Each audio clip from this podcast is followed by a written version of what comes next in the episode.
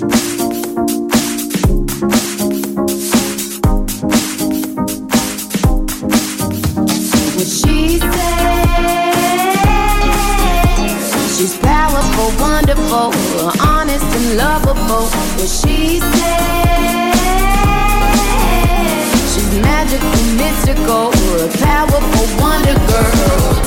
everyone. I'm Kate Wheeler, and you are listening to What She Said right here on 1059 The Region. Today's show is brought to you by Meridian Credit Union. Expecting more for your money. That's wealth esteem. We hope you're having a great weekend.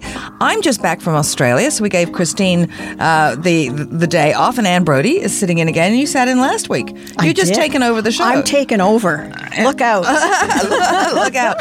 Um, my sister's wedding was great. oh, the pictures are Yeah. stunning. And I loved her vows. They say, you know, keeping it real. She started her vows with Ben. I vow to keep our fights clean and the bedroom dirty. I love her for that. Now, she owns a restaurant, doesn't she? It's a wine bar. A yeah, wine Willows bar. and Wine in Melbourne. It was my first time visiting it there, and she has books and games, and people Wow. go and sit um, sit for ages, and you know, over a glass of wine and some cheese, and they play backgammon, or she takes take the books off the shelves. She, and people have been giving her books to put in because she lets people take them. But she got a a, a, a, first edition Jane Austen. No she way. said that one is not on the bookshelf. no, yeah, I, th- yeah. no, I think that ought to be in, Yeah. a, in a 3D box Yes, somewhere. she said it's a, a little worse for wear, but it is a first edition. So she went back to the person and said, "Are you sure?" And they said, "Yeah, yeah, yeah. We love what you're doing here. Well, you know what? Promotion of books. So that's great." I understand that because I met her at John's birthday, Mm-hmm. and she is so charming, so fun, so fun loving, and and Yep. and dear. Yeah, you know, you're she is. lucky. It was a, a, a short, busy trip with a long flight on either end, but it's all good. I'm, ba- I'm, I'm back.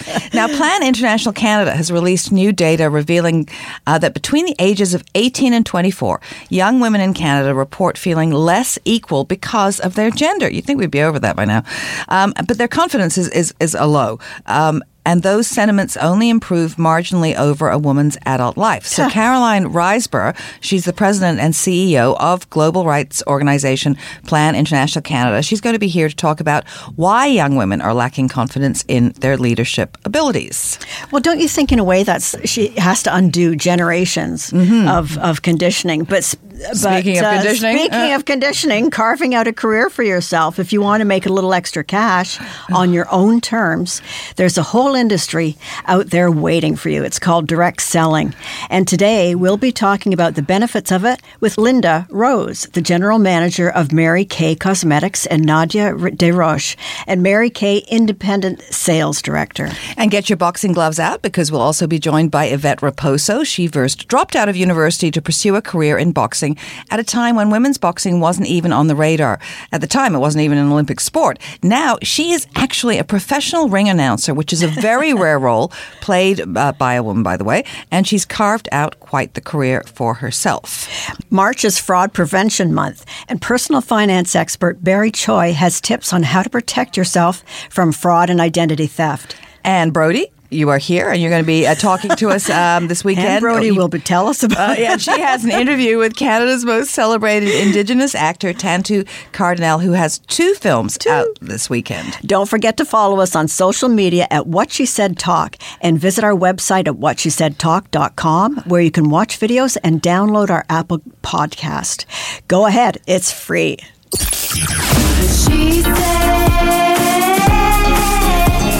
Christine Bentley and Kate Wheeler will be right back. To contact the show, go to whatshesaidtalk.com. Meridian's three year escalator GIC can help you save for a bucket list trip. In the first year, earn 2% interest. In the second, 3%. In the third, 4%. Those escalating savings could be the difference between this trip and this trip. Visit a branch or meridiancu.ca today to get started. Meridian, saving for a better life while living your best life. That's wealth esteem. Terms and conditions apply. This is 1059 The Region. She said. She's powerful, wonderful, honest and lovable. Now back to what she said with Christine Bentley and Kate Wheeler. Plan International Canada has released new data revealing that perceptions of gender inequality reach a tipping point in the critical time of a girl's life when she enters womanhood. Between the ages of 18 and 24, young women in Canada report feeling less equal because of their gender and that their confidence reaches a low. And those sentiments only improve marginally over a woman's adult life. So joining us now to tell us more is Caroline Riseboro, President and CEO of Global Rights Girls' Rights Organization Plan International Canada. Thank you so much for joining us today. Thank you for having me. In a survey, your organization found that less than half of Canadian young women aged 18 to 24 say they feel as equal, and nearly the same amount said they feel less than equal. Was this surprising to you in this day and age? I mean, I think it, it is. I mean, we know from our work around the world that, you know, this kind of tipping point between girlhood and womanhood is a really critical time. And that girls are oftentimes very vulnerable to things like child marriage or gender based violence or even pregnancy related complications. That's the second leading cause of death. But, you know, we, we would suspect that here in Canada, um, the, the statistics would be different. But what we found is that while the issues are different, this sort of cusp between moving to girlhood to womanhood is a really vulnerable time for them. Why do you think young women lack confidence in their leadership abilities? You know, it, it's we we didn't actually kind of probe this in the data. Um, I think this will sort of be the next step now. But I mean, what I hear from all of the young women that, that we work with um, here in Canada is that, um, you know, oftentimes they're told as they're in high school that they can be anything, they can do anything, and that they should set their aspirations high. And this is why we found that for the most part, the majority of uh, teenagers, um, female teenagers, felt equal to men. But then as soon as they kind of go out into the working world or the academic world, they I think they start to face the realities that are out there, the systemic uh, gender biases that we we all face as women. And so they're sort of being told one thing, but then their experience is something else. And this is where then less than half of them said that they felt equal to their male counterparts. So there's a huge drop at that time. So do they not believe that their ideas are taken as seriously as boys or men's? They actually don't, and this is what we found in the survey data. So they they really felt that um, their opinions were taken less seriously. They started to change the way they behaved. They even started to change the way they looked so that they would be taken more seriously. Um, they became more afraid to actually put their opinions out there. So this was all revealed in the data, and it, it was actually quite shocking what a difference you see between sort of teenagehood or girlhood and womanhood. The the, the stats around their confidence and their opportunity and ability to lead drop. Well, tell us about some of the key findings then, because I found this one shocking that 61% of young women aged 18 to 24 have never received mentorship. And that number jumps to 67% of women aged 25 plus. Of all respondents over the age of 18, 70% said they had never been a mentor to other women and girls. So is it a lack of support among women? You know, I, I think the stats are interesting because we know kind of from a broader um, standpoint that when you are mentored, you are 30% more likely to achieve leadership roles. And so the, the stats were quite disturbing to find that so few girls and, and young women had received mentorship or even that they were mentoring others. Because then what that means is it will hold them back from leadership roles out in the workplace and further on in their career. So, you know, again, I think that this is sort of a real call to action for us to say that, you know, we, we've got to do things differently.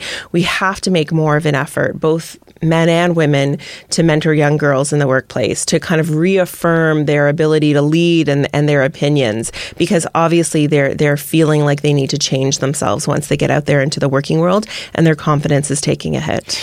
Well, I think we've heard this in various forms uh, and various shades. Um, in in the past number of years, but but nothing seems to be changing. So, how do we change it? How is Plan International Canada trying to change the conversation and encourage young girls to reach their full, full potential? And what can any of besides what you're doing, what can the rest of us do? Mm-hmm. I mean, I think one thing is we just need to get the data out there, and that's so important. So, you know, thrilled that we're talking about this today because we have to raise awareness around the is- issue. So that's the first step.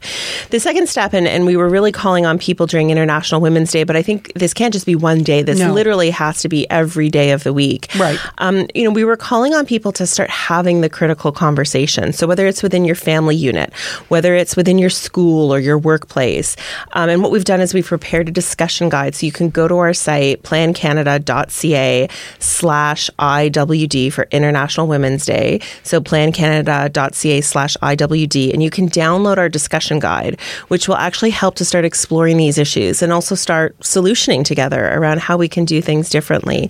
And, you know, of course, we'd love for Canadians um, from all walks of life to join with us um, at Plan to continue to tackle these gender inequalities that don't just harm girls and women, they actually harm men and boys too. So, what are some practical ways that people can incite change and take action for gender equality? I mean, should students in high school go to the principal and say, We need some mentors? Find us some mentors out in the community? Do they go to city council and say, We need mentors at school? I mean, what, what can we do? I mean, I think the answer to all of that is yes and yes and yes again. And yes again, yeah. so, I mean, I think that this is where, um, you know, oftentimes young women, what we're finding from the data, are scared to even go out and ask. And so I think, um, you know, mentorship is a great first start. And, and obviously, when you have a mentor, you, uh, you feel more confident putting your ideas forward. And I think what's happened is sometimes, you know, women and girls are not used to asking for things. We, we, uh, we aren't socialized that way. So we're even afraid to kind of get out there and say, listen, we need mentors. Um, and then I think, too, you know, overcoming some of the fear. Um, it, and and I think as as we're aware of the issues, we can actually change our approach. So what I would say to young women and girls is sort of what I say to them all the time. You know, put your opinions forward make sure that you're at the table and uh, and and really you know overcome sometimes that um, those thoughts in your head that would that would hold you back and and just put yourself out there because uh, you have something valuable to give and we want to hear hear from you. I think everybody has something valuable to give. I should tell you that I've been contacted my whole career from young women who've emailed me and said, I'm sure you're going to say no. I, blah, blah, but I would love to be able to get together with you and have you look at my project or, or, or talk to you about the business or whatever. And so I've mentored countless people. And so I would say, send an email. Send an email. You, you'll likely not get the no that you think you're going to get. You mm-hmm. know, I think people would love to do that. Mm-hmm. And I think, you know, part of it goes back to really how we're socialized. So oftentimes boys are kind of encouraged to ask for what they want and girls not as much. And so it's sometimes not an uncomfortable place to be even Right. to ask for a mentor. Well, listen to Caroline. Go and ask for what you want. Email Caroline and she will mentor you, right? Exactly, exactly. And, you know, I think too, beyond mentoring, though, um, No. to make women aware of, of some of the issues that are out there.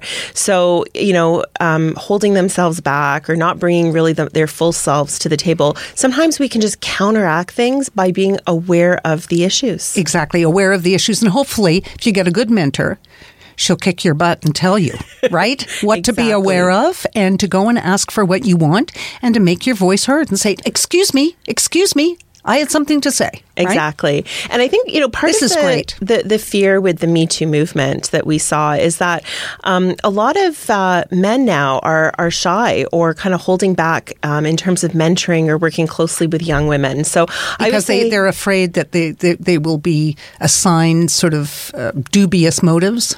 Right. And so, you know, I would say to, to men in particular, too, because they often hold a lot of the positions of power, is don't be afraid to mentor uh, young women as well. Well, you know, I'm so happy, Caroline, that you joined us today, that you have brought this conversation to light, and hopefully uh, people who are listening will have that conversation with the women in their lives or the children in their lives and, you know, the men in their lives, and we'll, we'll we'll get this going.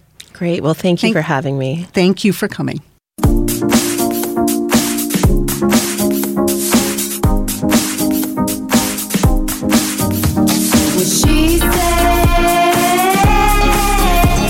What she said. With Christine Bentley and Kate Wheeler will be right back.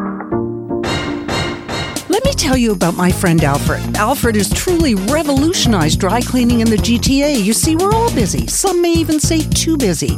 And Alfred's laundry list of services are here to help. They include wash and fold, dry cleaning, alterations, as well as shoe cleaning and repairs. Alfred takes care of it all. Simply drop your garments off with your concierge or at any Penguin pickup location in the GTA, and Alfred will take care of the rest. Learn more today at alfredservice.com or through the free Alfred Service app. Sign up today and get a first time discount by entering the promo code What She Said.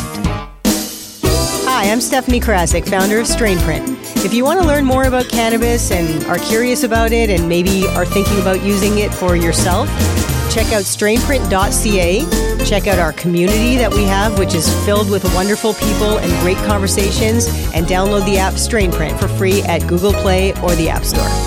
This is 1059 The Region. Joining us now in studio is Yvette Raposo. She's a boxer turned professional ring announcer, which is a very rare role played by a woman, by the way. And she's carved out quite the career for herself. Welcome to the show. Thank you. From fighter to entrepreneur to fitness coach, radio show host, speaker, and now professional ring announcer. Why don't you start by telling us all about where it all started? Why did you want to start boxing? Well, I fell into boxing, or it found me, because I was working at a gym at the time where I was pursuing being a personal trainer, which is what I knew I wanted to do. It's the career path I wanted to follow. And at the time, I was actually training for a bodybuilding competition. And part of my training, I included some boxing movements for the conditioning and for cross training. Mm-hmm. And the gym where I worked happened to have a very sophisticated boxing program in the basement of the gym. And so I was just exposed to it. So that's where it started. And then soon after I finished my bodybuilding show, one of the coaches asked me to step inside the ring and move around with one of the other female fighters just because I had some experience on the bag. And that was it. As soon as I stepped in the ring, I knew that that's where I wanted to head with my competition.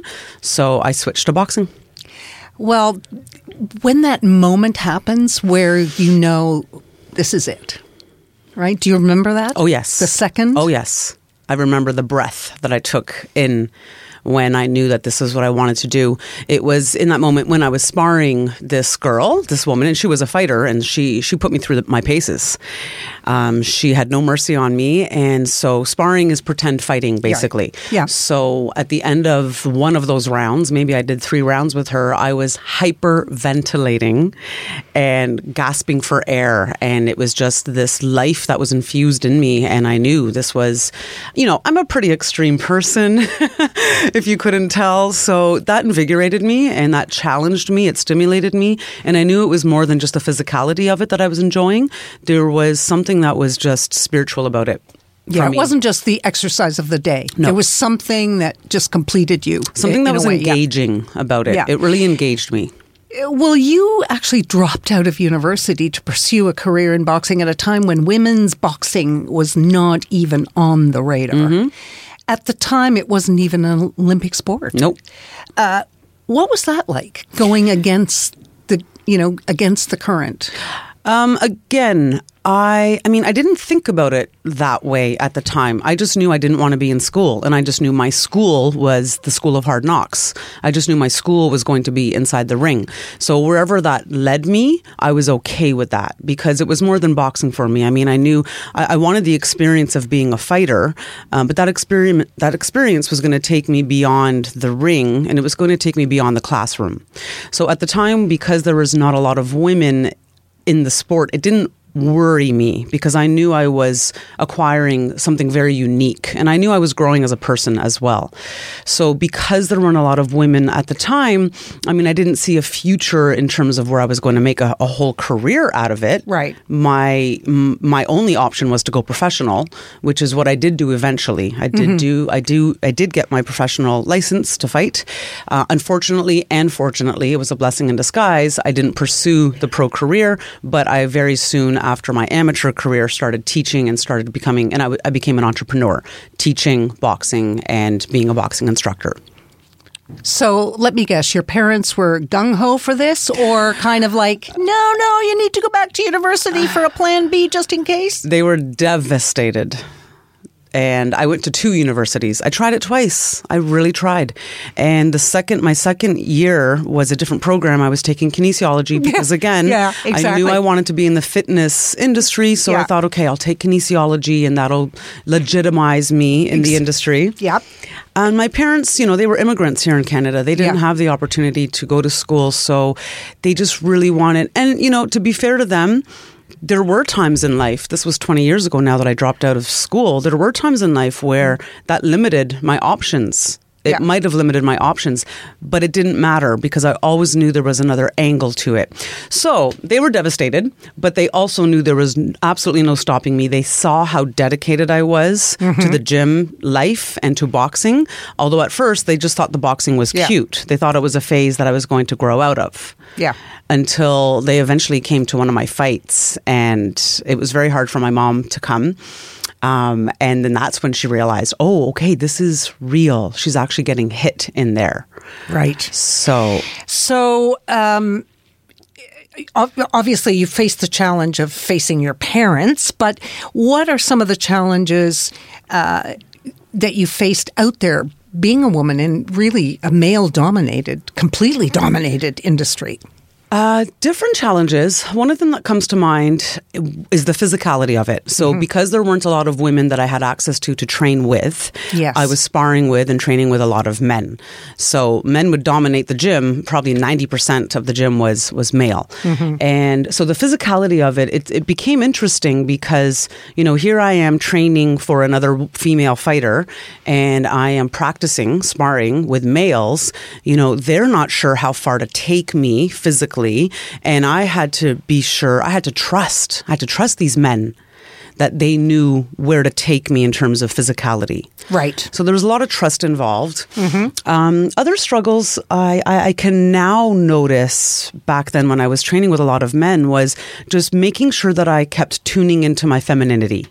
So being around so many guys so much of my day and so much of my week and, you know, talking the lingo and speaking like they speak and being surrounded by a lot of testosterone and that energy, it's, it's the yang energy.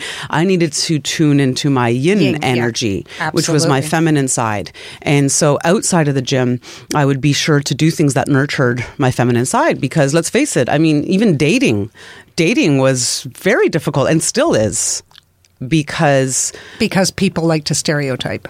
they like to stereotype and I think, you know, guys they, they think they want to be with a strong woman or they say mm-hmm. oh i love a strong woman and as soon as they say that i know it's time to run for the hills um, You've broken the mold because, as far as we know, you're the only or one of the very few females in Canada to be a professional boxing ring announcer. So, how are you enjoying that? I am enjoying it. It's all fresh and new for me. Um, I didn't have any formal training with a microphone in my hand. I chose over the last few years, I chose to take different courses and improv classes and storytelling courses, etc., to fine tune my skill with the microphone. The, the the the one thing that I had really really going for me was that I felt and feel very very comfortable in the center of the ring. Right. So my training and my experience performing in the ring as a fighter mm-hmm. and as a teacher, teaching in front of a class of students for many, many years, gave me that confidence and that right to feel like, yes, I do belong here in center ring. And the rest was just fine tuning my my speech around the ring announcing. But other than that, I'm really enjoying it. It's because I'm paving the way. As far as I know, I am the only active professional female ring announcer in Canada. And I would love for anybody to correct me on that because I would love to speak to any other woman who's doing it. excellent. Yeah. And I'm really enjoying that because, you know, I, I, I now could be a role model for other young girls and young men. And they don't have to be young, other people in general Exactly. to Follow um, their. command that respect that, you know, I did work for this actually. I didn't just come out of nowhere. Right. So, how do you see the future for women in boxing going forward? The future is already happening right now in women's boxing. So the Olympics introduced women's boxing in 2012. So that started a good motion towards giving exposure to women and beyond that at the professional level we have some some women doing some amazing uh, who are extremely talented and putting on really good performances. So the thing is, I mean, women aren't getting paid near as much as men are still yet. And that's a problem. And that's annoying because these women are working just as hard in the gym. They're working right beside the men in the gym. Exactly. However, what's happening is now a lot of the times you're having the women's fights as the fight of the night. Women are coming, they're pouring it all into the ring. They have something to prove now. And guess what? They've been training with men because they have access to men in the gym. So they have no choice but to be really, really good. They're technically sound, they're hungry, they're aggressive, and they want to win. So, women's boxing is on the rise, and all we need now is to talk about it in exposure. And it's slowly happening. We are slowly being televised. However, it's still slow. Where can people connect with you online? Uh, Instagram is where I'm doing is where I'm most active. Yvette Raposo. I do have a website, YvetteRaposo.com, and you can find me on Facebook as well, Yvette Raposo. And if somebody wants to come and listen to you announce, Yes. Um, follow my Instagram page because uh, my next show I have is April 4th and or May 11th is my next professional show. And that's going to be a banger. That's going to be amazing. Really? It's, Oh. It really is going to be an amazing show. I'm not just saying that. I just got the fight card. I just received the fight card and it's full of great matchups. And the promoter I'm working with is the longest standing promoter in Ontario. So he has a, a strong pedigree in Ontario boxing, professional boxing. So May 11th at the CAA Center in Brampton is going to be Awesome. fire. Yes. Okay, well, thank you so much for joining us. And I'm sure that you are and will continue to be an excellent role model. Thank you.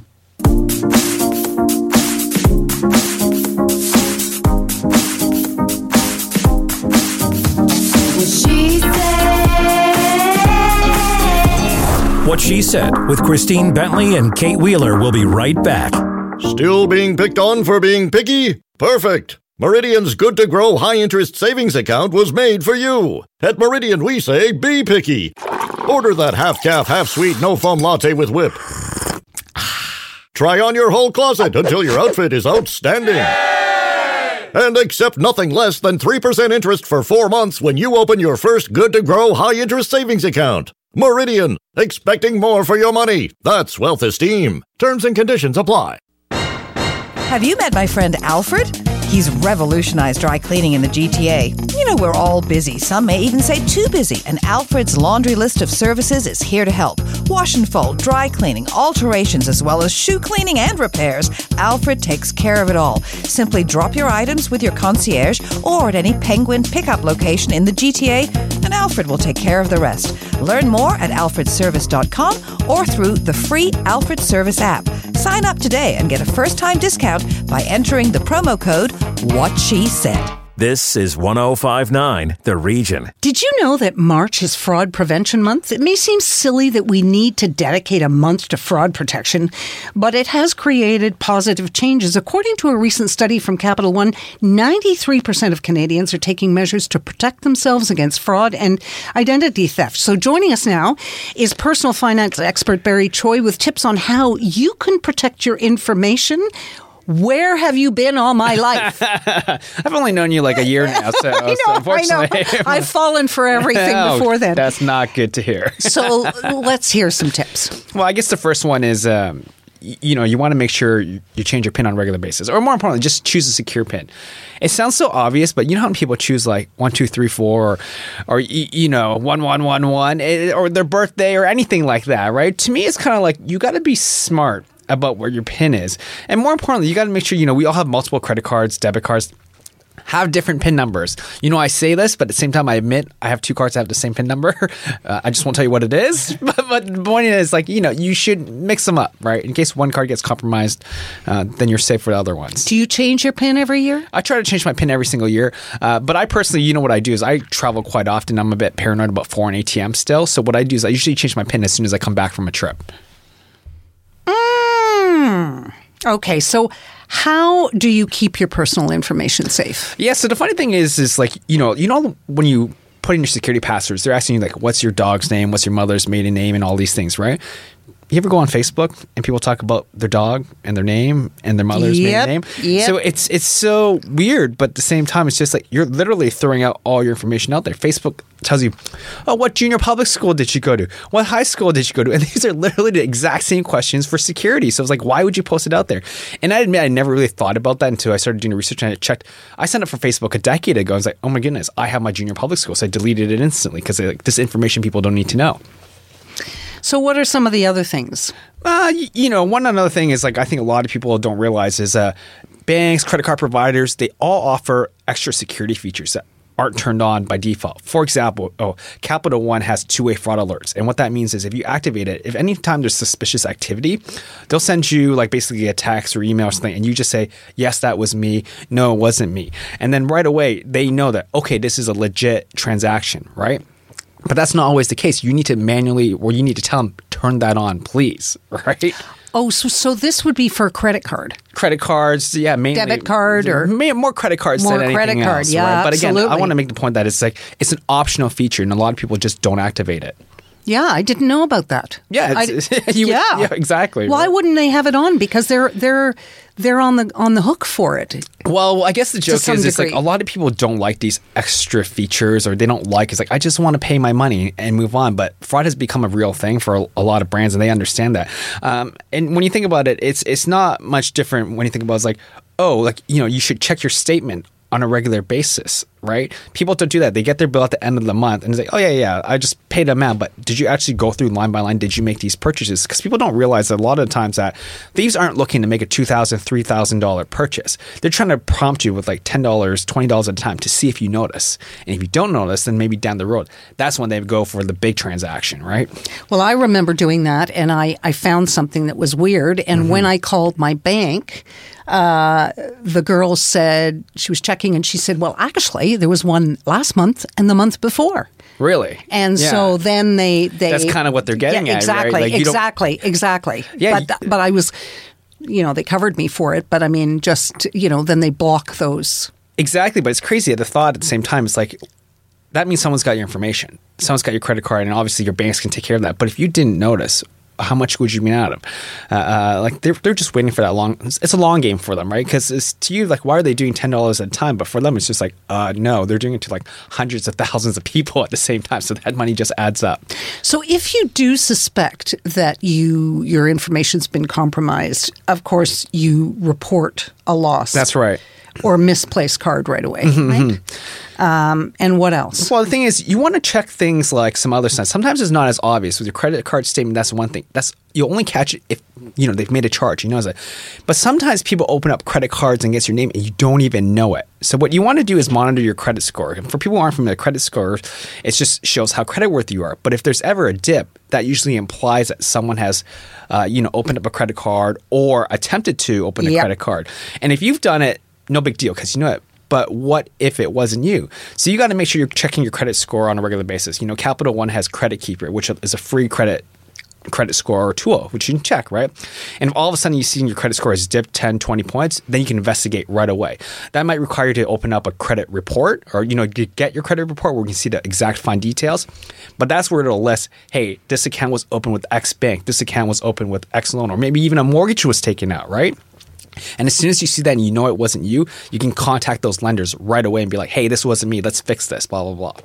You know, it's interesting because we uh, we we're concerned about fraud, Mm-hmm. but when you say to me, um, "Okay, a really complicated password, and they should all be different and changed once a year," I'm thinking, "Oh my god, I know. way too much work."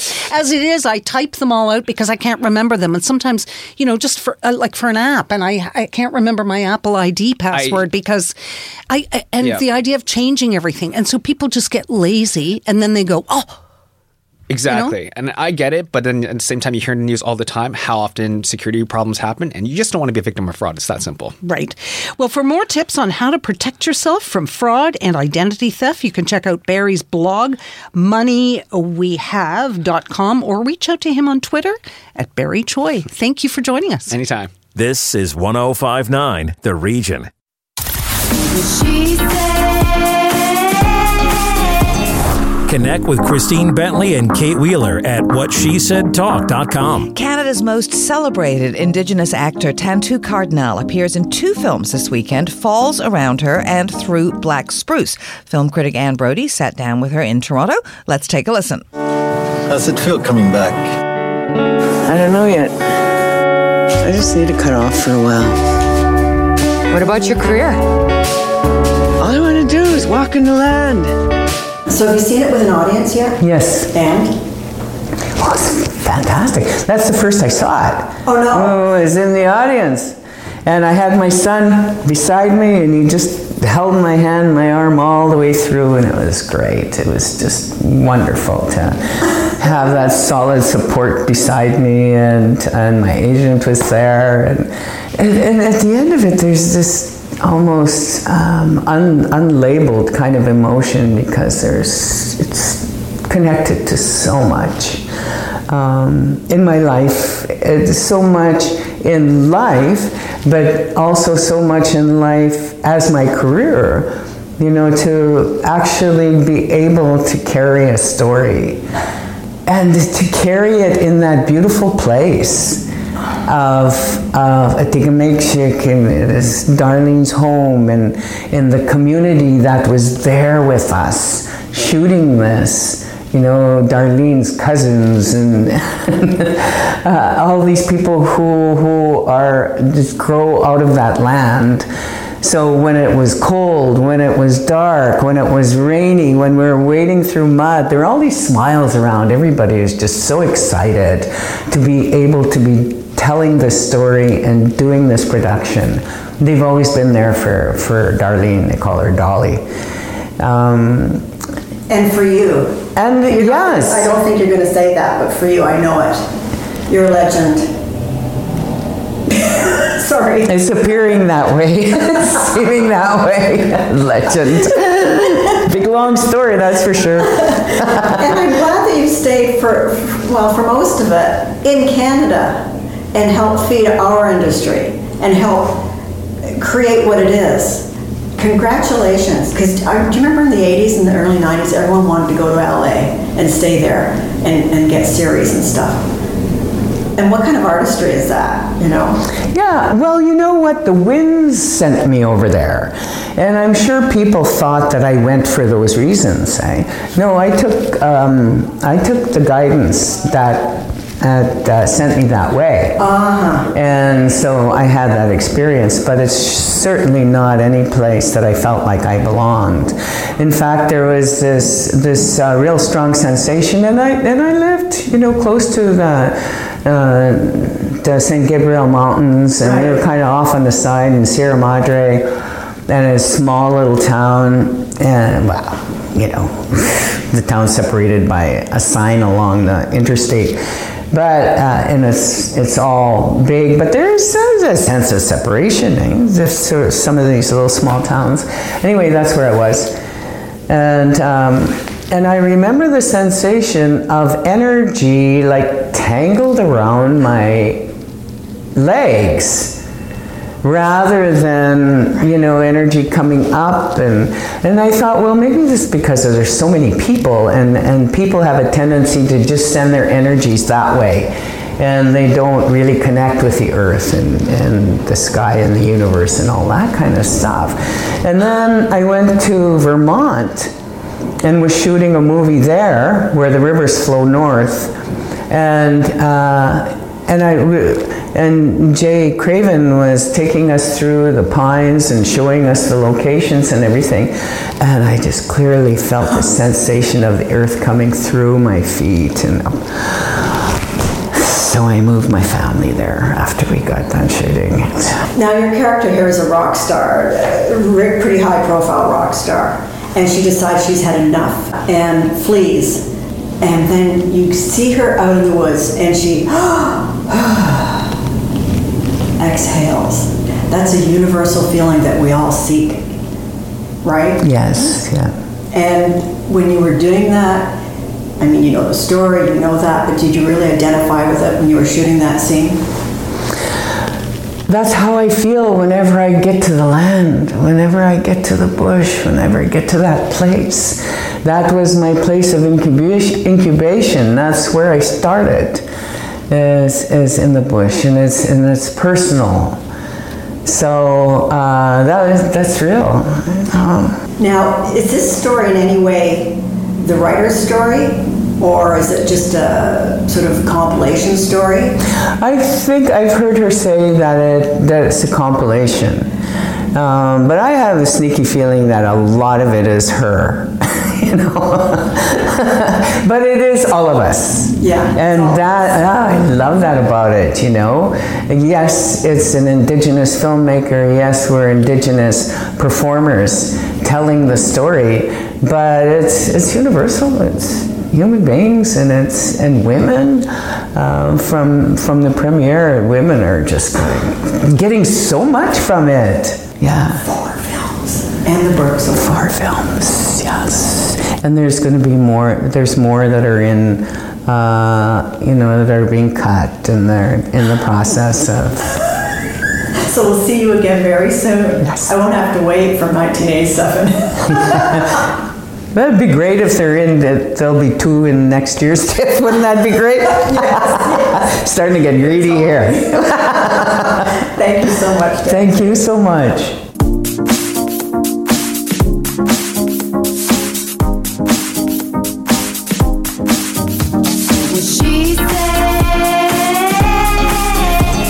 What She Said with Christine Bentley and Kate Wheeler will be right back. Meridian's three year escalator GIC can help you save for a bucket list trip. In the first year, earn 2% interest. In the second, 3%. In the third, 4%. Those escalating savings could be the difference between this trip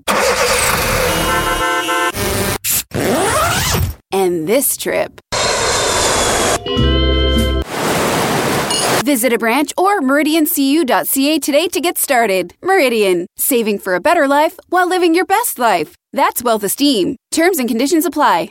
Hi, I'm Stephanie Karasick, founder of Strainprint. If you want to learn more about cannabis and are curious about it and maybe are thinking about using it for yourself, check out strainprint.ca. Check out our community that we have, which is filled with wonderful people and great conversations, and download the app Strainprint for free at Google Play or the App Store. This is 1059 The Region. Direct selling is usually associated with party plan or network marketing companies. However, these aren't the only type of companies that use direct selling. Joining us today to tell us more is Lynda Rose, General Manager of Mary Kay Cosmetics, and Nadia Desroches, a Mary Kay Independent Sales Director. Welcome both of you to What She Said. Thanks for having us. okay, so for some who may be a little confused, tell us exactly what direct selling is. Well, direct selling is a really exciting industry in Canada. It is comprised primarily of 82% of them are female, which is Mhm. exciting. More than 1.3 million Canadians sell direct selling. So really what it is, is it's the purchase from the company to the consumer. So in Mary Kay, um, our consultant Nadia would purchase directly from the cus- from us as a company, and then she would resell to the to the consultant. So they also have the option to sell, you know, from their home, from a website. So they're not using traditional retail outlets. Right. So I, I, you meant re- sell directly to the consumer. Correct. Yeah. I guess it's it's the the growth or the the uh, becoming a grown up of, of what we used to think of as Tupperware parties. Yeah. Yeah. That's what it is. So it's all about your network. It's networking, it's entrepreneurism. I think what we find what is really exciting is that women come out of there no matter what time in their life. So so I can remember meeting Nadia when you just had young children and you know the children have grown. So it's one of those businesses that can evolve with you depending on how your lifestyle's going, where you want it to fit into your life. You know, you run your own business, you're in business for yourself but really not by yourself. So I guess that's why it's such a great business to be in, direct selling for women. So when did you start, Nadia? So I started, it'll be 20 years next Wow. month. Yeah. And at the time I was home on a mat leave with um, an extended mat leave with a one year old and a three year old. And I fell in love with the eye cream. And I thought the idea of getting the eye cream at cost price and would be fun. And I thought, well, let me try this and see if I have, this might be a viable opportunity to have the flexibility to work from home. And um, I went to my director's meetings each week. Basically, my husband used to say, just to get out of the house. It gave me an excuse. Yeah, exactly. Because you know you're We with little understand. ones. We understand. Have an adult conversation about anything. exactly. It gave me an excuse to get cute, put on pantyhose, and go out and have some fun girl time instead of just going to the mall and spending money. So, and I'm so glad that I actually did that because that's where I actually saw the bigger picture with things. And um, I wanted to say that it wasn't until I went to my first leadership conference, which is a conference for directors only, and that's the top 2% of the company, that I saw that this was such a lucrative business opportunity. Um, I went to San Antonio 18 years ago, and by that point, as Lynda said, I had small kids, but, but by that point, I was um, seven months pregnant with baby number four. So I used to get kind of teased that I was in two kinds of production. and I went to San Antonio, yes, to kind of escape and get away. But I'm so glad I did because it was meeting those directors there and seeing, imagine 8,000 women all in the same director suit. Um, there's such a sense of sisterhood and belonging. And these women were professional, articulate, career women who had left amazing professions to do Mary Kay full time. And I thought, wait, what? Like, I did not realize that this was something that you could do this way. And that's when I knew that if it's good enough for them, this is good enough for me. How has the landscape changed for direct selling in, let's say, her career span, your career span? What do you see? It's it's changed dramatically. I think you know when I started, it was just about doing a party, doing a skincare class, and now we do things through social media. Each of the directors have their own website. Um, they have their own branding. Um, we're we're booking classes through text. I mean, there's so many different avenues of income that a woman can have. So it's you don't have to just do the party mode. Um, you have this wonderful clientele that you connect through online. We just launched this week a, a new app that takes a picture of your your skin, analyzes it, and then we send you a list of the products that you need. So the evolution has been huge. Um, and for Mary Kay, I think the biggest evolution is the young people that have joined. We have a huge group of 20 and 30 year olds that are joining and saying, I want to run my own career. I want to do it on my own terms. Um, and I want to set my own hours and set my own income. And that's been exciting to see the evolution in Mary Kay. Now, now Nadia said that she fell in love with, with a cream, eye cream, I think you said it was. Do you feel it's very important or somewhat important to be passionate about the product that you're dealing I with? do. I mean, I think when you're passionate about what you sell, it's easier to sell it because you can use personal experiences. Um, you can share how you've used it, how it's how, how it's changed, and that's I would say for 99% of our consultants, they join just because they fall in love with the product first, then they fall in love with the company, what it stands for, and then they fall in love with the career. So obviously, the product line has probably gone through a huge transformation uh, as well. Yeah. We're not your grandmother's makeup anymore, as is evidenced with Nadia, Yeah. um, with with our young people. I think you know there's that idea of who we used to be, which you know was the pink packaging and all of those things. That if you look at who Mary Kay is, it's this progressive brand um, from a technology point of view. We've just uh, opened a brand new R and D facility in our head office in Dallas, Texas. You know that is has more doctors and scientists than most other companies. We're very much focused on that skincare, so we're we're unique. We've changed a lot. Now, Mary Kay is a member of the Direct Sellers Association. So tell us what that means and, and why it's important. I think for the consumer, anybody that's a member of the Direct Selling Association gives them that that sense that this company um, is following the ethics and the integrity that are expected. Because there always sometimes is is direct selling safe? Is it something that I should be doing? When you join a member company, we are upholding um, regulatory things that we have to follow from an ethics and an integrity point of view. Plus, we also work with government, and any of those companies that join the DSA also have to be vetted, so the consumer can feel very safe. Um, and the direct selling company represents people like Nadia or the 1.3 million women, 82% of them that are women that are in the association, from regulatory through to taxation, all of the different issues that it represents Mhm. the companies and its members. And I would imagine, too, being members, that a lot of those companies provide training and keep their members updated and all the people that work with and for them. One of the things that I think I'm so proud about in direct selling is the training that all the companies give. Um, I think anybody that has been our company, I often say, you may not drive a pink Cadillac, but I promise you will leave our company with more self confidence, with an entrepreneurial attitude, and some great training. Who gets the pink Cadillacs these days? People like Nadia. Hey, you have one? I'm a premier car driver. working on He's pink on order. Cadillac. Yeah. Yeah. They still do that. That's uh, that, that's Yeah. great. That's a little bit of history. So, do you have any advice for would-be entrepreneurs, Nadia, if they want to start off? They're listening to this and they think, I could do this. I could fit this into my life. Yeah, um, I would think I, that what I would advise is first of all, if this is something you're considering, don't take advice from somebody that you wouldn't be willing to trade places with. Is one thing. Secondly, you could think of Mary Kay actually as an amazing apprenticeship opportunity. I think of my two older kids in university right now doing co-op placements. One is like ready to take a placement at minimum wage and the other one is willing to take one for no pay. And Mary Kay is an amazing well paid, you could think of it as two year opportunity to get amazing communication skills and grow in ways you never knew you could. And after two years, you'll know if entrepreneurship is something that's for you. How? What is the age gap? How young would you hire somebody, or would you allow somebody At to- 18. At 18, they're, they're able to join. So a university student could basically Absolutely. do this. I had a really fun occasion in Quebec. I had a 20 year old had earned her first pink Cadillac at the age of 20. Um, and we have this kind of rule that you have to have been a driver for four or five years. Well, we had to give up that rule because she was at, eight, at 20. Um, no, you could join as young as 18. Um, and I have directors who are in their 90s that have been with our company. We've been in Canada 40 years. So we have a You have directors that are 90 years old. Yeah, they look they look pretty amazing, you know. Well, it's because they're using the products. Yeah, exactly. But that, that's what's so cool about this industry is that no matter what your age, it fits into your lifestyle. Right. Right. What's your favorite product?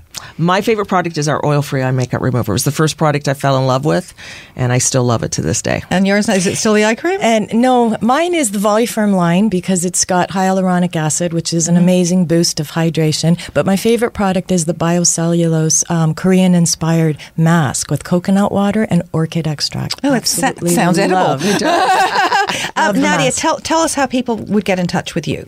So people can get in touch um, basically by going to marykay.ca Mm-hmm. and they can put in their postal code and th- th- it will bring up a bunch of consultants that are within their That work that area. area, okay. And they can choose to get in touch with a consultant and anybody that they would get in touch with would be really thrilled to offer them a complimentary pampering session and they, it's fun and it's free. Why not? Why not? Why? Uh, and how do people find out more about direct selling? Where can they go? They could go to the dsa.ca website and just learn about direct selling in general. They can also go to the Mary Kay site where we talk about direct selling and what the opportunity is like.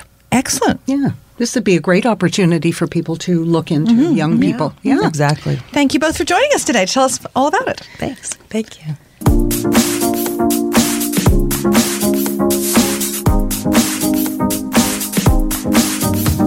She said.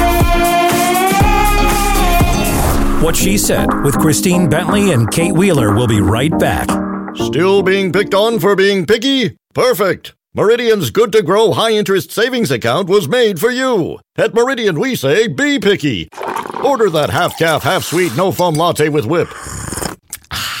Try on your whole closet until your outfit is outstanding. And accept nothing less than 3% interest for four months when you open your first good to grow high interest savings account. Meridian, expecting more for your money. That's wealth esteem. Terms and conditions apply.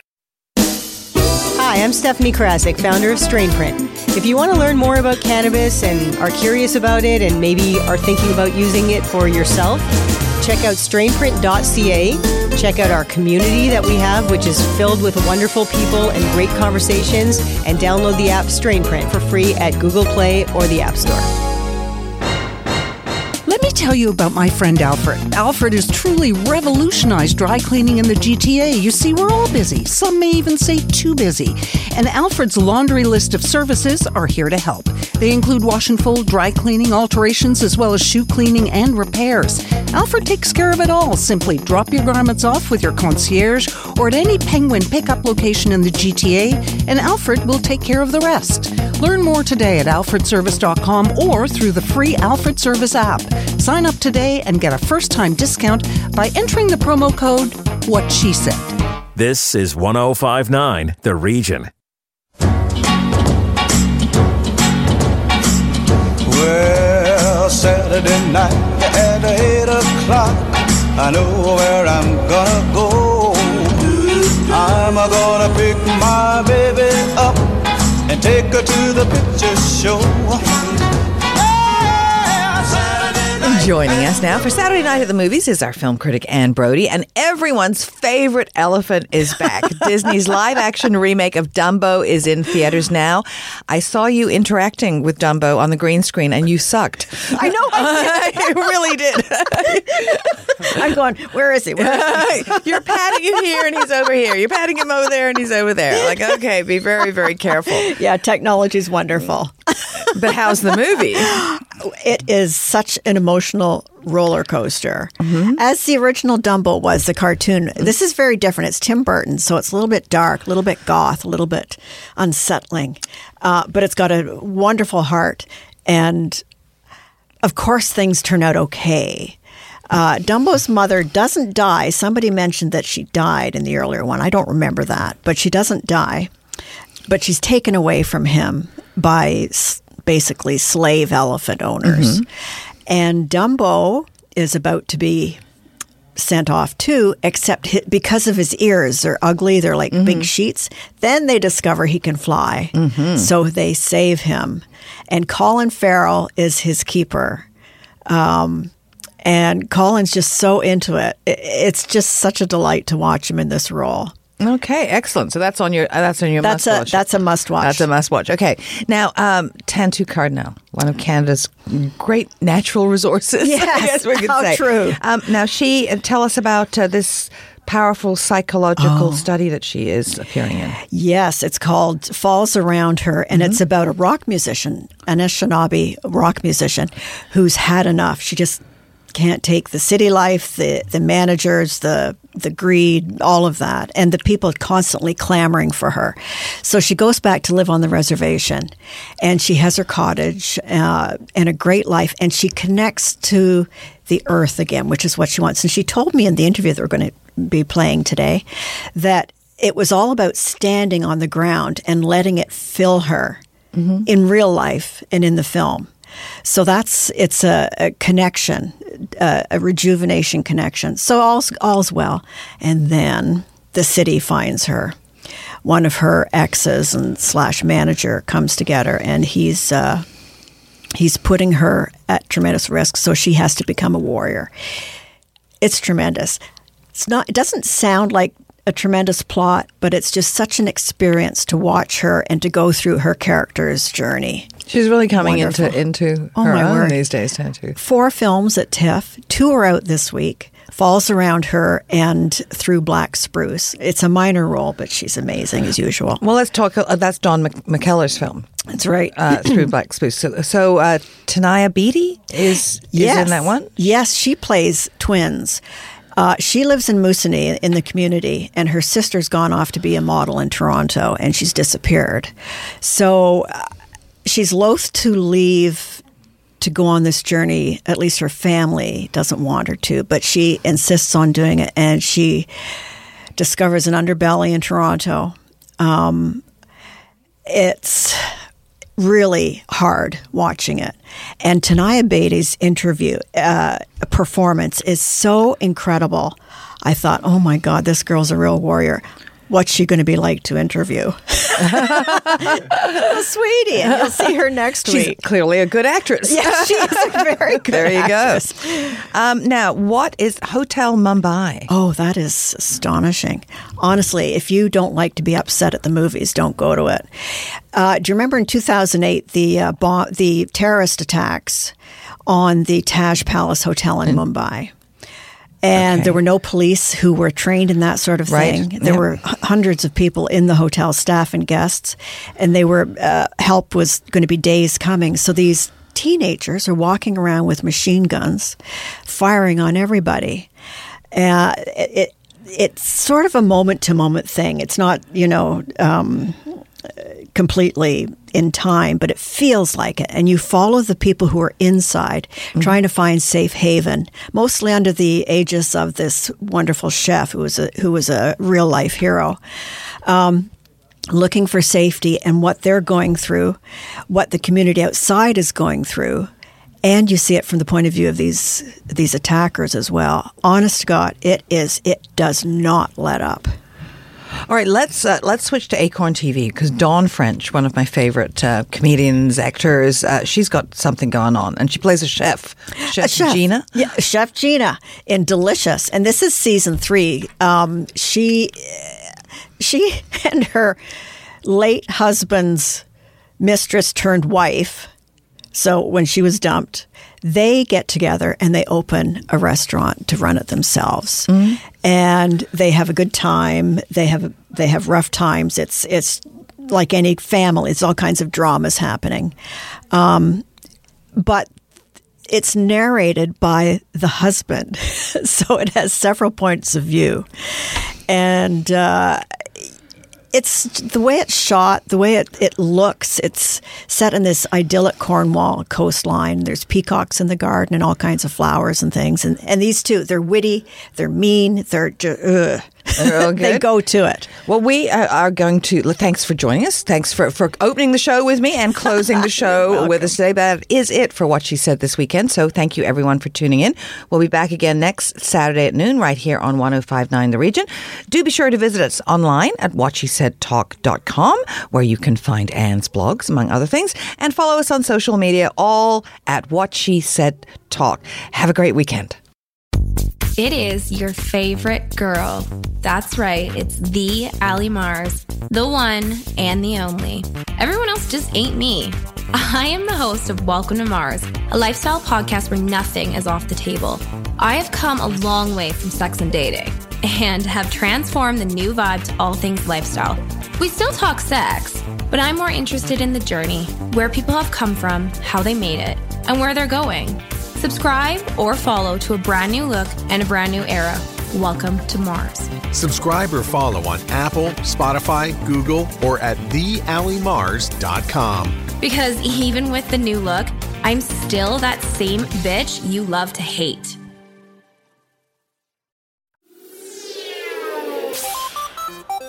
Hi, I'm Steve Yurko. And I'm Tara Sands. Now available from Maji Media is our new podcast, Four Kids Flashback. Four Kids is the company who brought you the English dub of Pokemon in the late 90s and so many other shows like Yu Gi Oh!, Shaman King, Teenage Mutant Ninja Turtles, Kirby, the infamous One Piece dub, and so many more. We'll be talking to the people who worked at 4Kids actors, directors, writers, editors, producers, engineers. You get the point. And hopefully get the answers to questions both you and I have about the company. I actually worked there as a voice actor on some of the shows, And I was a kid watching the shows and remember way more than Tara does. and thank God for that. Steve is actually a professional storyboard artist, which gives some really unique insights into anime and animation. Subscribe today wherever you get your podcasts. That's the number four Kids Flashback. Another Sound Off Media Company podcast.